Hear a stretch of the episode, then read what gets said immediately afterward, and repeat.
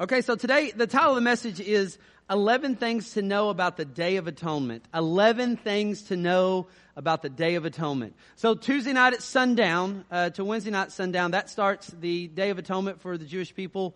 Uh, that's when it would be observed. Uh, that's when around the world it's going to be observed. And that's, that's coming uh, this week.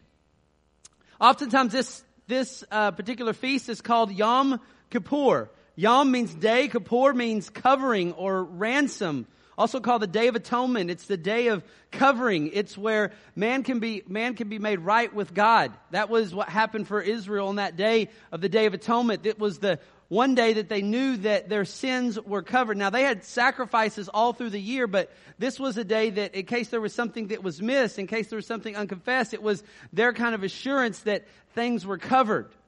Now, uh, this ultimately, of course, points us forward to Christ, right? Because He is the Day of Atonement. He is the fulfillment of that. There actually never is a need for another Day of Atonement because Christ is the ultimate fulfillment of that.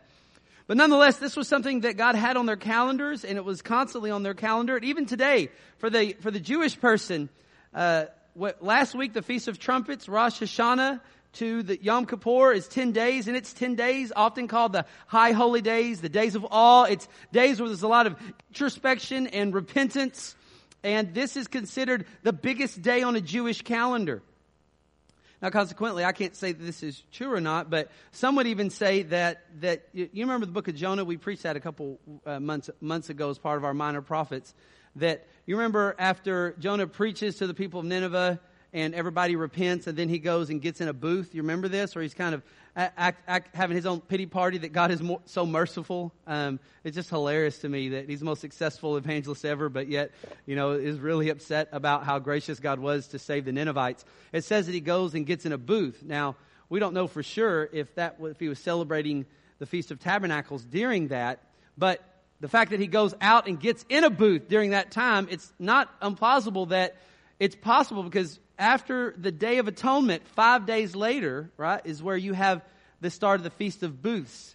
It's plausible that, like in the book of Jonah, when Nineveh repents, it's possible that that could possibly been on Yom Kippur, the Day of Atonement. I think that would be awesome if that actually was true because he's in a booth later on outside uh, of Nineveh. So nonetheless, there's a lot to this holiday. So number one, um, this feast, number one on your outline, I want to point out one thing. Number one. And then I want to read some scripture with you. Uh, y'all are okay with reading some scripture, right? We're going to read Leviticus, okay? That's that book in the Bible that when you decide on January 1 to read through the Bible, okay, and then you get through Genesis and Exodus, that's the one you stop, okay? It's probably about this point is where you stop at. First, it's a day that many Jews globally observe in some, one, some way. 11 things to know about the Day of Atonement. First, it's a day that many Jews globally, they will observe it.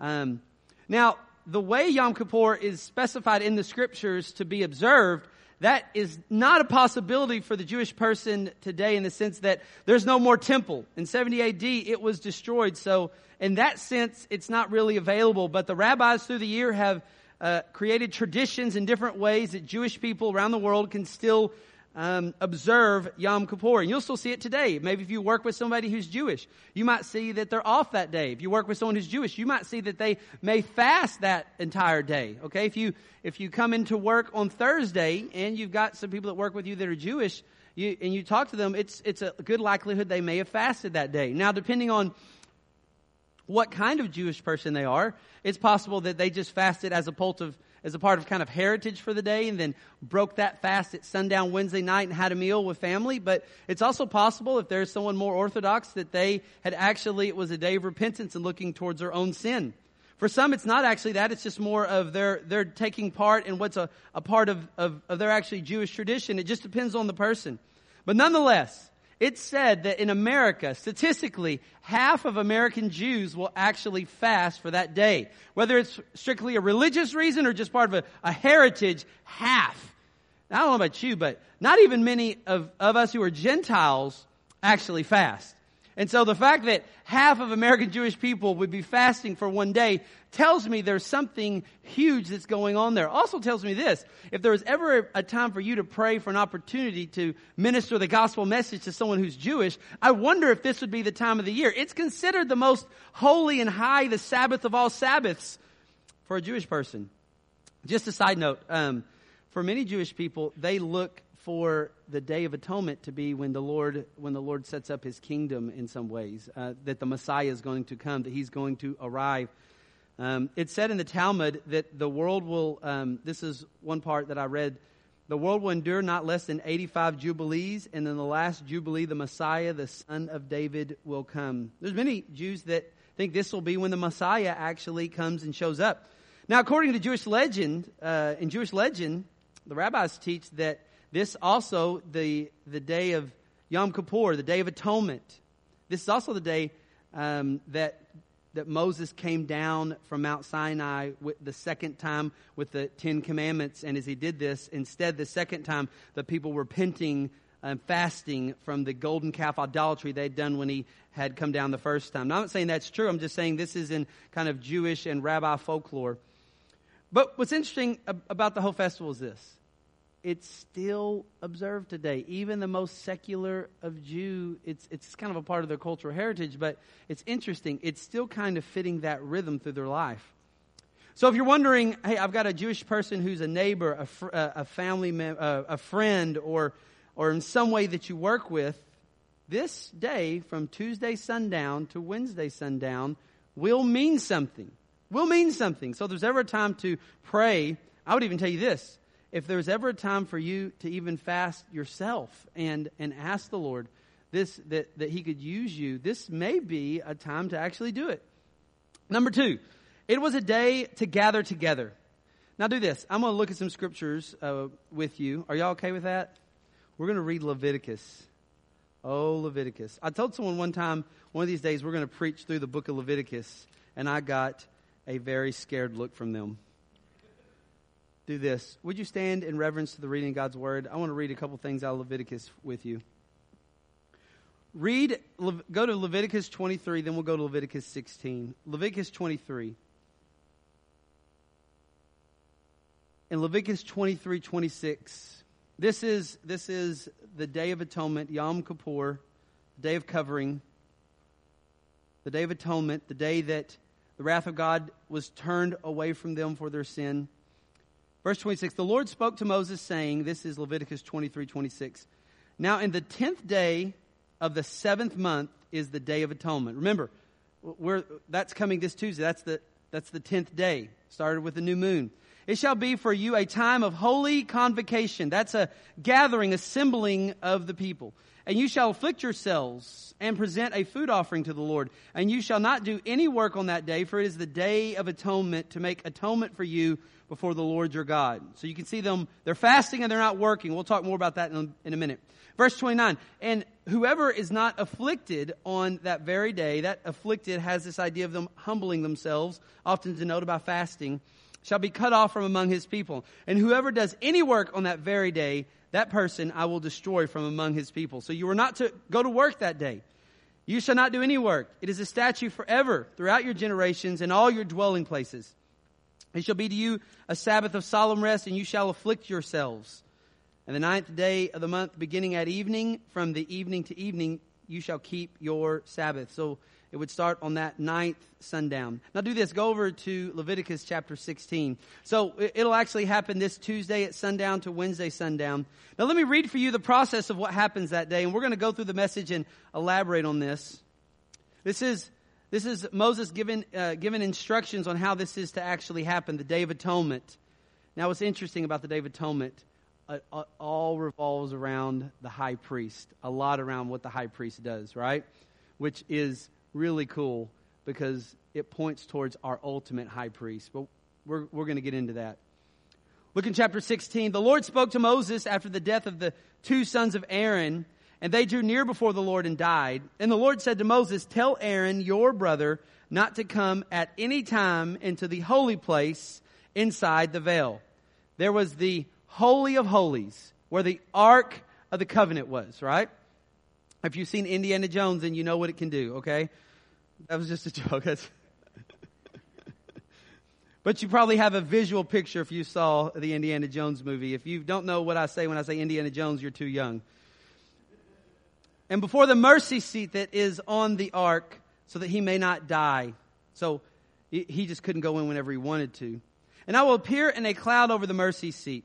And in the way Aaron shall come into the holy place with a bull from the herd for a sin offering and a ram for a burnt offering. So we see the high priest Aaron is told that to, to offer a sacrifice, a sin offering, and to come into the holy of holies where the mercy seat is, and there um, and there to make atonement. Verse four: He shall put on the holy linen coat.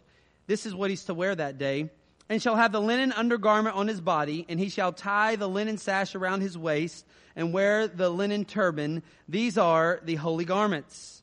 Just as a side note, that's usually dressing down from what he usually wore. We'll talk more about that. He shall bathe his body in water and then put them on, and he shall take from the congregation the people of Israel two male goats for sin offering. Hold that idea, two male goats for a sin offering, and one ram for a burnt offering. Aaron shall offer the bull as a sin offering for himself and make atonement for himself and for his house. Then he shall take the two goats and set them before the Lord at the entrance of the tent of meeting. That's at the, at the entrance of the tabernacle. And Aaron shall cast lots over the two goats, and one lot for the Lord, and the other for Azazel, which is basically Azazel means scapegoat. We'll talk more about that. Verse 9, and Aaron shall present the goat on which the lot fell for the Lord and use it as a sin offering. But the goat on which the lot fell for Azazel shall be presented alive before the Lord to make atonement over it, and it may be away into the wilderness to Azazel. Aaron shall present the bull as a sin offering for himself and shall make atonement for himself and for his house. So we see Aaron making a sacrifice for himself and his house, the high priest. He shall kill the bull as a sin offering for himself. And he shall take a censer full of coals of fire from off the altar before the Lord, two handfuls of sweet incense beaten together, and he shall bring it inside the veil and put the incense on the fire before the Lord. Don't worry, guys. I'm going to explain what all this means. Okay? At this point, you're just like, this is why I give up in Leviticus. And the incense shall cover the mercy seat that is over the testimony so he does not die. Verse 14, he shall take some of the blood of the bull and sprinkle it with his fingers on the front of the mercy seat on the east side, in the front of the mercy seat. This is the Ark of the Covenant. He shall sprinkle some of the blood with his fingertips, his fingers seven times. This is him inside the Holy of Holies. He can only go in once a year. And he shall kill the goat of the sin offering that is for the people and bring its blood inside the veil and do with its blood as he did with the blood of the bull, sprinkling it over the mercy seat and in front of the mercy seat. Thus he shall make atonement for the holy place, because of the uncleanness of the people of Israel and because of the transgressions of all their sins. And so he shall do for the tent of meeting, for the whole tabernacle, which dwells with them in the midst of their uncleanness. No one may be in the tent of meeting from the time he enters to make atonement in the, in the holy place until he comes out and has made atonement for himself and for the house and for all the assembly of Israel. Then he shall go out to the altar that is before the Lord to make atonement for it and shall take some of the blood of the bulls and some of the blood of the goat and put it on the horns of the altar all around. And he shall sprinkle some of the blood on it with his fingertips seven times and cleanse it and consecrate it from the uncleanness in the people of Israel.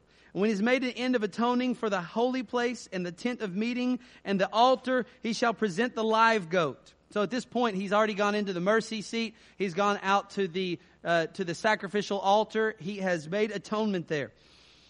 Verse 20, and he shall make, um, look at verse 20, and he shall make an end of atoning for the holy place, for the tent of meeting, for the altar, he shall present the live goat, and Aaron shall lay his hands on the head of the live goat, confess over it the iniquities of the people of Israel, and their transgression and all their sins, and he shall put on the head of this goat and send it away into the wilderness by the hand of a man who is in readiness. That goat shall bear all the iniquities on itself to the remote area, and he shall let the goat go free in the wilderness. Then Aaron shall come into the tent of meeting, and shall take off the linen garment that he put on when he went into the holy place, and shall leave them there. He leaves these original garments that he wore for that day. And he shall bathe his body in water in the holy place, and put on his garments, put back on his priestly garments, his high priestly garments, and come out and offer his burnt offering and burnt offering of the people and make atonement for himself and for the people. And the fat of the sin offering he shall burn on the altar. And he who lets the goat go to Azazel shall wash his clothes and bathe his body in water. And afterward he may come into the camp. And the bull for a sin offering and the goat for a sin offering whose blood was bought in to make atonement in the holy place shall be carried outside the camp. The skin and their flesh and their dung shall be burned up with fire. And he who burns them shall wash his clothes and bathe his body in water. And afterward he shall come into the camp. This shall be a statute to you forever that in the seventh month, on the tenth day of the month, you shall afflict yourselves and do no work, neither the native or the stranger who sojourns among you. For on that day shall atonement be made for you to cleanse you. You shall be clean before the Lord from all your sins. This was the one day they knew, like, it's all covered. We know, in case we forgot anything, in case there's something hanging there, we know. It is a Sabbath of solemn rest to you. You shall afflict yourselves. It is a statute forever. The priest who is anointed and consecrated as father in his, his priest in his father's place shall make atonement wearing the holy linen garments. He shall make atonement for the holy sanctuary. He shall make atonement for the tent of meeting, for the altar, and he shall make atonement for the priest and for all the people of the assembly. And this shall be a statute forever for you. The atonement may be made for the people of Israel once in a year because of all their sins. And Aaron did as the Lord commanded him. Would you pray? Complicated portion of scripture. And why would we not want to dive into it? Because it's here. It's a part of your word. It's part of the sufficiency of the word to point us to you. Let us catch you in this. Let us worship you in this. Let us see deeply the holiness of God, the offense of our sin, and the need for atonement, a need for covering. Save somebody today. And for the rest of us, let us push into the cross even harder. In Jesus' name, God's people said, Amen. Thank you. So I've already covered point number one of my outline with you. You just read a lot, and you might be thinking, my head is spinning. So let me help you. I'm going to go back through this, and, and hopefully by the end of the message, you'll understand a little bit of what this looked like. I will tell you, there is a benefit to you reading the Bible on your own. And one of the benefits is when you preach messages, you start to get pictures of what's going on here. So what we're talking about here is, is what happens on the Day of Atonement. A couple things. Number two on your outline, it was a day that you gathered together. If you remember seeing in Leviticus 23, 27, it was a holy convocation. The people would gather together. Israel would gather together. They would gather outside. None of them could go into the tabernacle on that day, but they were gathering, waiting to see would the high priest live through going into this holy of holies? Would, would, would our sins be forgiven? Would this happen? So they gathered together, which is just interesting to me that it's always been this way that you can't you don't worship God just as a solo act it's something done together with God's people even Jews secular Jews worldwide they're going to have some kind of worship even if it's not very true and accurate to um, uh, this week when it comes even when you look at even Revelation 4 and 5 and you see the, the, the worship of heaven, it's not just singular, it's communal. You see it happening. There's a gathering. So the day of uh, the day of atonement, it was a day of gathering. It's observed by Jews all over the globe. But then number 3 on your outline, is everybody with me on this? Number 3, it was a day of humbling for the people. It was a day of humbling for the people. In Leviticus 16:29, you find that says it says the statute to you forever, and the seventh month and the tenth day of the month you shall afflict yourselves. Now, what is that word afflict? When you look it up, it has this idea of humbling yourself. And one of the great, one of the ways they mostly humbled themselves was that they fasted on that day. And I don't know if you've ever fasted, but when you fast, it, it, can be a very humbling thing because your stomach growls a lot. And every time your stomach growls, that's a chance for you to run back to the Lord. It's a chance for you to, for instance, if you were to fast this kind of Yom Kippur, every time your stomach growled and hungered. It was a chance for you to look at the, the heinousness of your own sin and then push over and be thankful for the work of the cross. And so for them, it was a way for them to take seriousness the sin of their life. It was a way for them to take serious that on that day, the high priest, the second time that he, I'm sorry, the third time that he went back into the Holy of Holies, he was offering atonement for their sin. And, and, then there would be a lot cast, and then, it would, then their sin would be confessed over the horns of another goat. It was big. It was a humbling day for them. Humbling for them. I often wonder for us, um, I, I'm not prescribing that you have to fast, but I still see in the New Testament like fasting is a good thing. And, and not really to get something from God. I think you see a lot of that in the Old Testament. I think when you look at the New Testament, it's really about getting God. So, like, if you're kind of in life and you're kind of saying, sin keeps overtaking me in certain ways, and, and I, I keep having a weakness, and I keep just giving into the flesh, here's what fasting is great. Because when you fast and you hunger, instead of immediately satisfying that with something earthly, you're immediately satisfying something heavenly. Instead of getting the earthly bread, you're getting the bread of life, okay? And, and you understand what I'm saying? So there's something that sometimes when you're repenting of your own sinfulness in life and there's, I mean, you're just overtaken or you're in bondage in sin, there may be time for you to start fasting over that, saying that, Lord, Lord, I want you more than anything. And, and here's what's interesting. If your body is disciplined at, at a body from your soul to say no to food when you get hungry in a day, you're going to see yourself stand up a lot better when the urges of the flesh come on you, when the urges of lust come on you, when the urges of bitterness and anger come on you. You'll be surprised what happens when you've already disciplined the body. But nonetheless, they're, they're fasting on this day. This is a part of them. They're, they're, and they're breaking this fast at sundown typically with a big meal, which I just want to say this. This is, I don't think the New Testament church for us, we're under any obligation. We're not preaching these series to make you say you have to do this. But I will say this if the ritual, if the heart is right, the ritual can be right.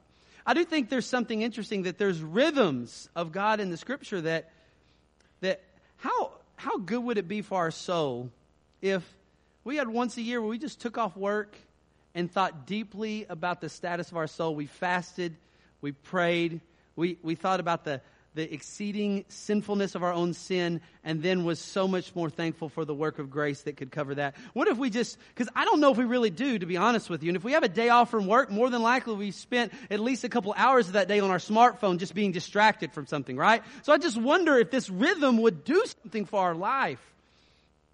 But we're not required to. Colossians 2:16 tells us clearly, "Therefore let no one pass judgment on you in question of food and drink, with regard to festival or new moon or Sabbath. These are a shadow of the things to come, but the substance belongs to Christ. So there is no obligation.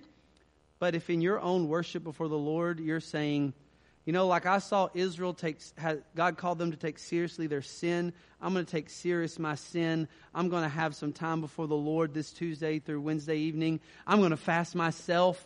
I mean, I've got some strongholds in my life. And then but when you break that fast, it's like have a feast and be thankful that someday you'll be feasting with Jesus at the marriage supper of the Lamb. I mean, like take communion maybe and, and like be thankful that the work of the cross is sufficient to cover that sin just like it was, just like the work of atonement was sufficient for that day.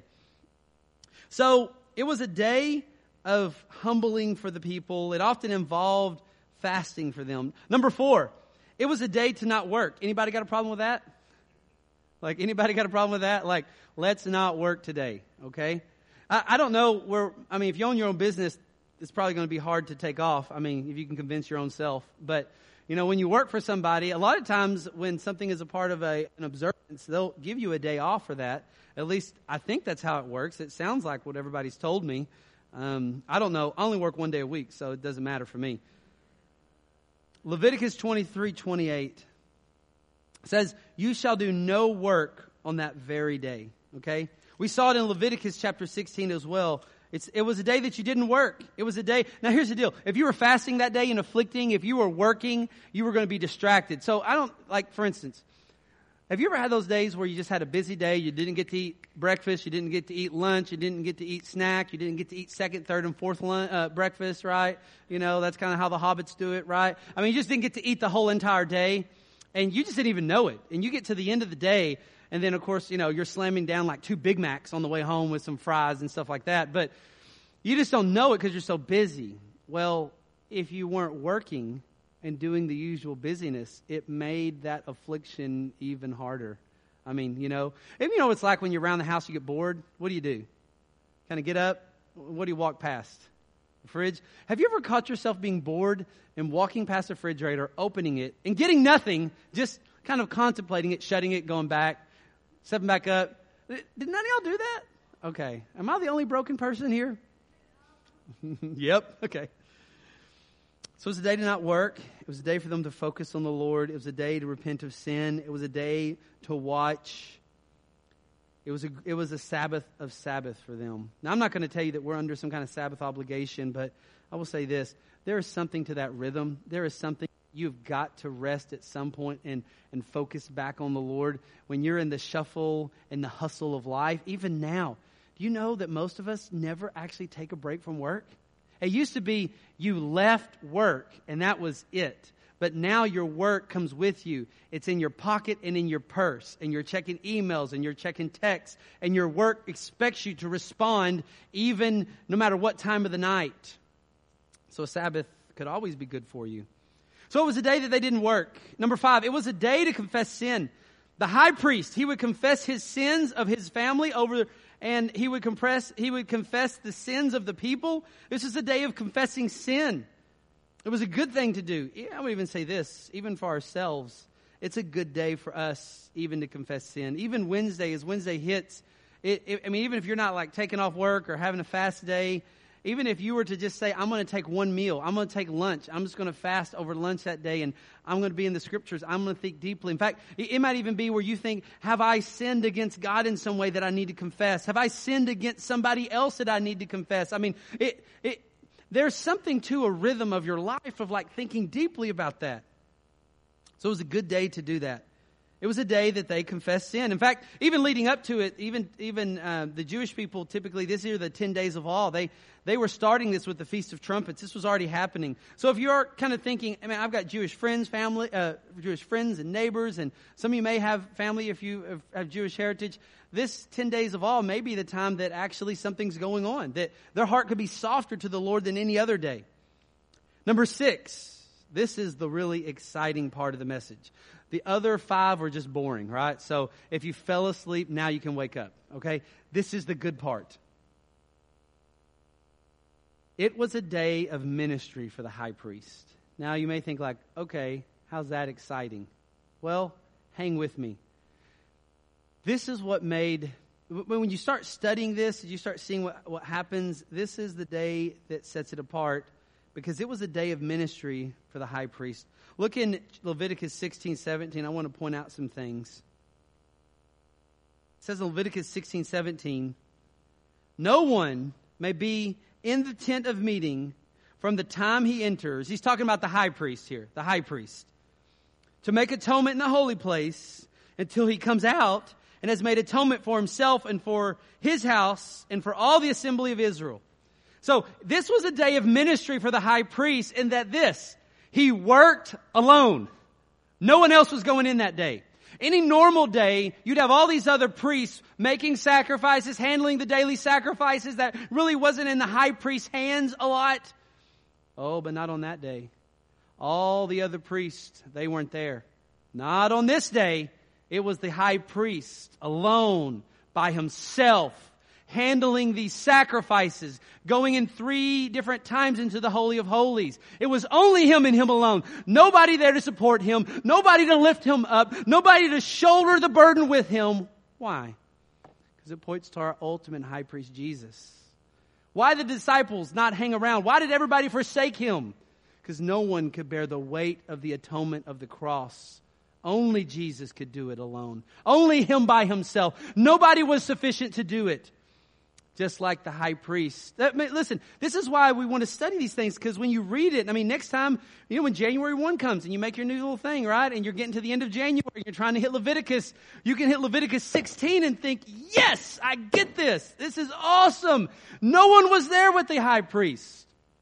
It's a picture, it's a type, it's pointing towards Jesus, that he was alone as our high priest making sacrifice. So the priest is alone that whole day. And just so you know, not only the Day of Atonement sacrifices the sin offerings, there were burnt offerings, and then there were the regular offerings that already happened as a part of the course of that day. And this dude was doing it. Now, this guy was a tired, this is, he was a tired dude by the end of the day. Only Jesus was sufficient. Only Jesus was sufficient and worked alone to make our atonement. Next, the high priest. He had to wear humble garments. Now, if you know anything about what the high priest wore, it was really, he had some really nice threads. I should have put a picture up of it, but he had some really nice threads the high priest would wear that would be different from the other priests. But on this day, the high priest didn't wear his typical high priestly garments. He actually wore very humble garments. He, he wore, it was basically all white, very humble. Now, why is that? Because this high priest on the Day of Atonement is pointing us towards Jesus. And Jesus in Philippians 2 is described as, as humble. Jesus comes and he lives a humble existence among us. He humbles himself by becoming obedient to the death of the cross. The high priest on the Day of Atonement dressed more humbly than ever the priest even did on a regular day, took off his normal garments, his, his glorious garments that point to the glory of God, and took them off because it was going to be a humbling day of service for him, which points to Jesus that in the work of the cross, it was a day of humbling. It was a day of humbling service. You see in chapter 16 verse 4, it says this, He shall put on the holy linen coat. He shall have the linen undergarment on his body. He shall tie the linen sash around his waist and wear the linen turban. turban. These are his holy garments. No ephod. No, I mean, nothing, nothing else of all the beautiful things that the high priest would wear. It was humble garments that day. Why is that? because it was a day of ministry for the high priest that pointed us towards Jesus. It was, and on this day, only the high priest could enter the Holy of Holies. Only he could do it. No one else could do it. Which once again points us to Jesus. He is the only one that was sufficient to enter the heavenly Holy of Holies in our place. He did it and he did it alone. The high priest, though, he was a sinner. Even he had to be ritually clean. When you look in chapter 16 verse 4, you see that he had to, he had to actually, it says, he shall bathe his body in water, then put the holy garments on. So before the priest went in to do all this work on the Day of Atonement, he would have to wash, ceremonially wash himself. So he would be ritually clean to do all these things. In Jewish tradition, it says that he had five baths and ten foot in hand washings that day. Okay? That's, that's a lot of dry skin by the end of the day. Okay? This is what he was doing to be ritually clean before the Lord. Now, how does this point us towards Jesus? Well, in this, this priest had to be ritually clean to go before the Lord, but Jesus was more than ritually clean, he was actually clean. And therefore, he is the only priest that was clean enough to enter in into the holy place for us. He was the only one that had true cleansing. This is why this priest, I mean, in our text of Leviticus 16, we see already a couple times where he has to wash himself. He's, he's not clean. He, he has to keep doing the ritual, but not Jesus. He doesn't have to keep doing the ritual because he is the fulfillment of all ritual. He is the actuality of cleanness. The high priest also um, in that being a sinner, he had to offer sacrifice for himself. Look in verse 12 through 13. Actually, I would say this. Even before that, I, w- I want you to, I want to show you this. He would, he would have to actually offer something so that he would not die going into the Holy of Holies. Look in verse 12.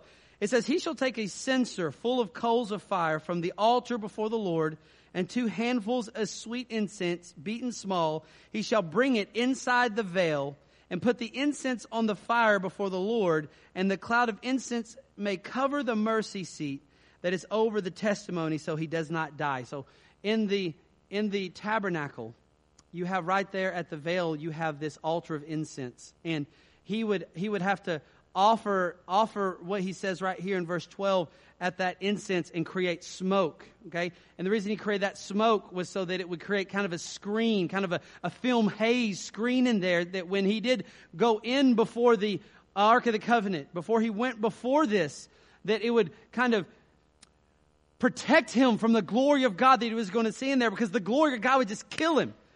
So he was so unholy that not only in a minute would he have to sacrifice for his own family and sin, but he was so unholy that he would have to, at this altar of incense, would have to create this smoke screen so that he didn't die from the sheer glory of God going in before this ark. But that wasn't Jesus. Jesus is the one who was sufficient to live. See, if any one of us went to the cross and died for our sins, we'd be dead we'd never come back. There's only one that was sufficient to actually bear the brunt and wrath of God in our place, and it was Jesus. There was only one that was holy enough to do that. And only that, he had to offer sacrifice for himself before he could even do this. Look in verse 6. So Aaron shall offer a bull as a sin offering for himself, and shall make atonement for himself and for his house. So he had to, before he could offer a sin offering for the people, he had to offer it for himself. He was a sinner himself. But Jesus wasn't like that. Jesus was clean completely. Never once did he sin. Never once did he even have sin as was he tempted to get into sin in a way that we are. There was no landing pad for sin in his life. He was completely holy. Also, uh, so this high priest, it was a different thing. He went in alone and did what only he could do because Jesus went in and did for us what only he could do.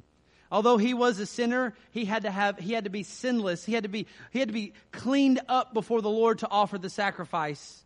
But our Jesus was already cleaned up. This is why it's so important that we recognize that he is God because only God could hold down and resist sin. And but at the same time, we have to hold that he was also man because it would take a man to undo all the ramifications what Adam did in the fall. So number six, it was a day of ministry for the high priest. Number seven. Is everybody with me? It was an appointed day. You know what's interesting to me? There was a certain day when this was to happen. It was to happen once a year. So the high priest just couldn't decide, okay, it's December, I'm going to walk in here and I'm just going to do this again, just in case things. He'd be struck dead. There was one time that he could come. I mean, it says right there in Leviticus 16 2, he says, and the Lord said to Moses, Tell Aaron, your brother, not to come at any time into the holy place, inside the veil, before the mercy seat that is on the ark, so that he may not die. Now, what he was saying is he just can't go in whenever he wants to. It is an appointed time for this to happen. Now, why would there be something of an appointed time? What, what ramifications does this have for the work of the cross? Because at the right appointed time, the Lord brought forth the Messiah. At the right time and in the right way and in the right sacrifice. I, I heard one time someone say, and this is actually a part of his ordination, they asked him and said, Tell us about. I always wondered in a pastoral ordination what happens if you answer the, the question wrong. You ever wondered that, you know, at an ordination? Like, what happens if the guy answers the question wrong? So this, this guy's being ordained, and uh, they asked him and said, Tell us about Jesus Christ being the sin sacrifice of the world. And he said a whole bunch of things, and he should have just stopped talking.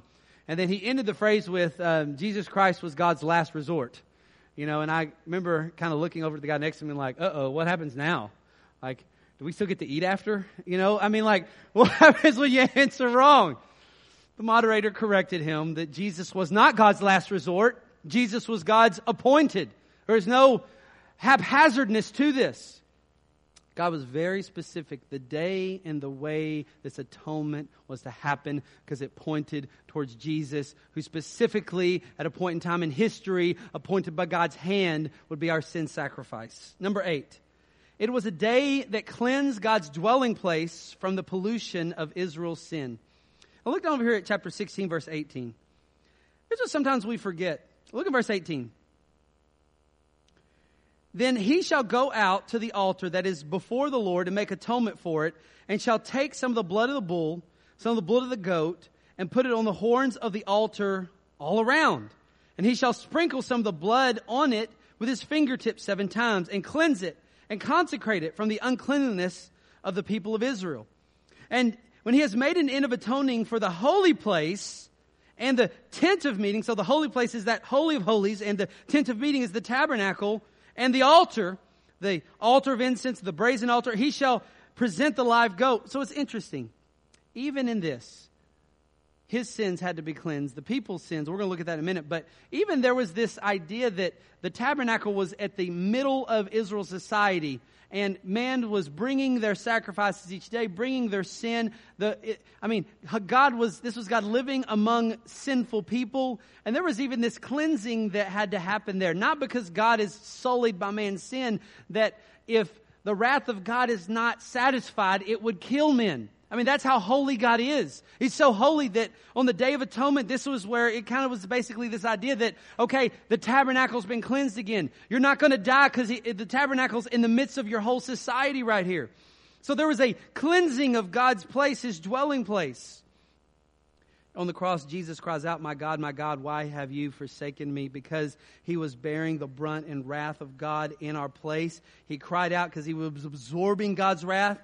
Because God is holy, and when God is around unholiness, he can do nothing but judge that sin of unholiness. So the temple, the tabernacle had to be cleansed, pointing us forward that there would be only one that could ultimately cleanse us from our sin. The ultimate tabernacle. You remember John 1, 114 and the word was made flesh and what dwelt that word there dwelt is tabernacled among us number 9 it was a day of forgiveness for the people now, on that day, they did sin offerings. I don't have a lot of time to go into all the different kind of offerings. It's kind of complicated sometimes, but there was many types of offerings. Specifically here, we're talking about a sin offering and later there would be a burnt offering. The, the difference would be a sin offering is often was actually offered when you sin more unintentionally, or you realize later you sinned, or someone confronted you about a sin, and you would make a sin offering. This is what was happening on that day of atonement. It was,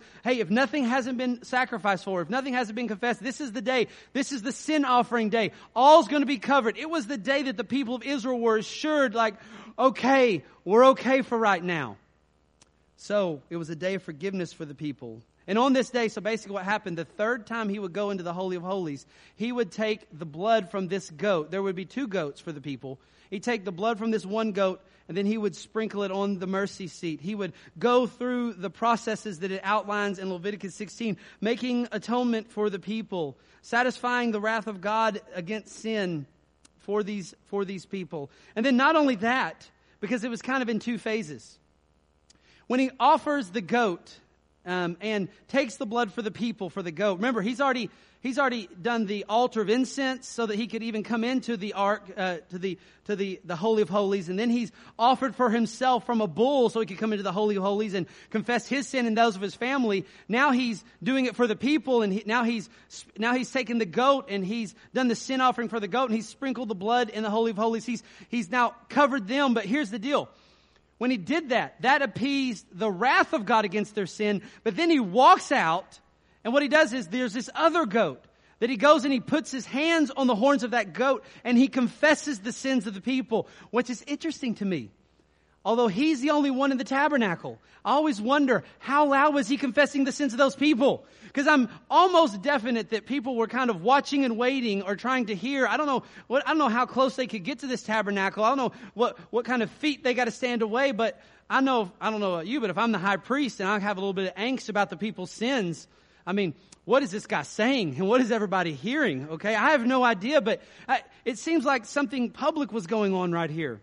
So what he would do is he would put his hands on this other goat. So one was sacrificed in the sin offering. This other goat the sins of the people were, were confessed over it. And then that goat was driven out into the wilderness to his death, signifying not only by the first goat that was the sin offering that the wrath of God was appeased, but that second goat that was carried out, that showed you that your sin was carried away, that it was gone. That, so one, you saw the priest still alive coming out after he offered your sin offering goat, but then you saw this goat driven out into the wilderness. It gave you even more confirmation that not only has the wrath of God been satisfied, but my sins have been carried away. So Jesus was the perfect exemplary, it was the perfect um, model or type of this.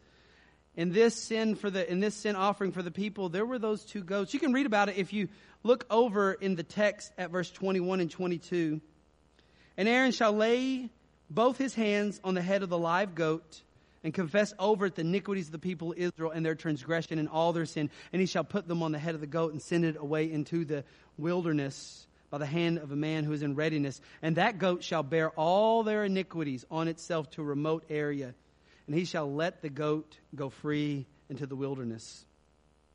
So we see a beautiful thing happening here. That one goat is satisfying the wrath of God, and the other goat is removing their sin is, is showing that it's atoned for and carried out into the wilderness. And Jesus is the perfect fulfillment of both these. He is the ultimate sacrifice that could do this. Number 10, it was a day, of all these things though, here's the thing. It was a day that had to be repeated.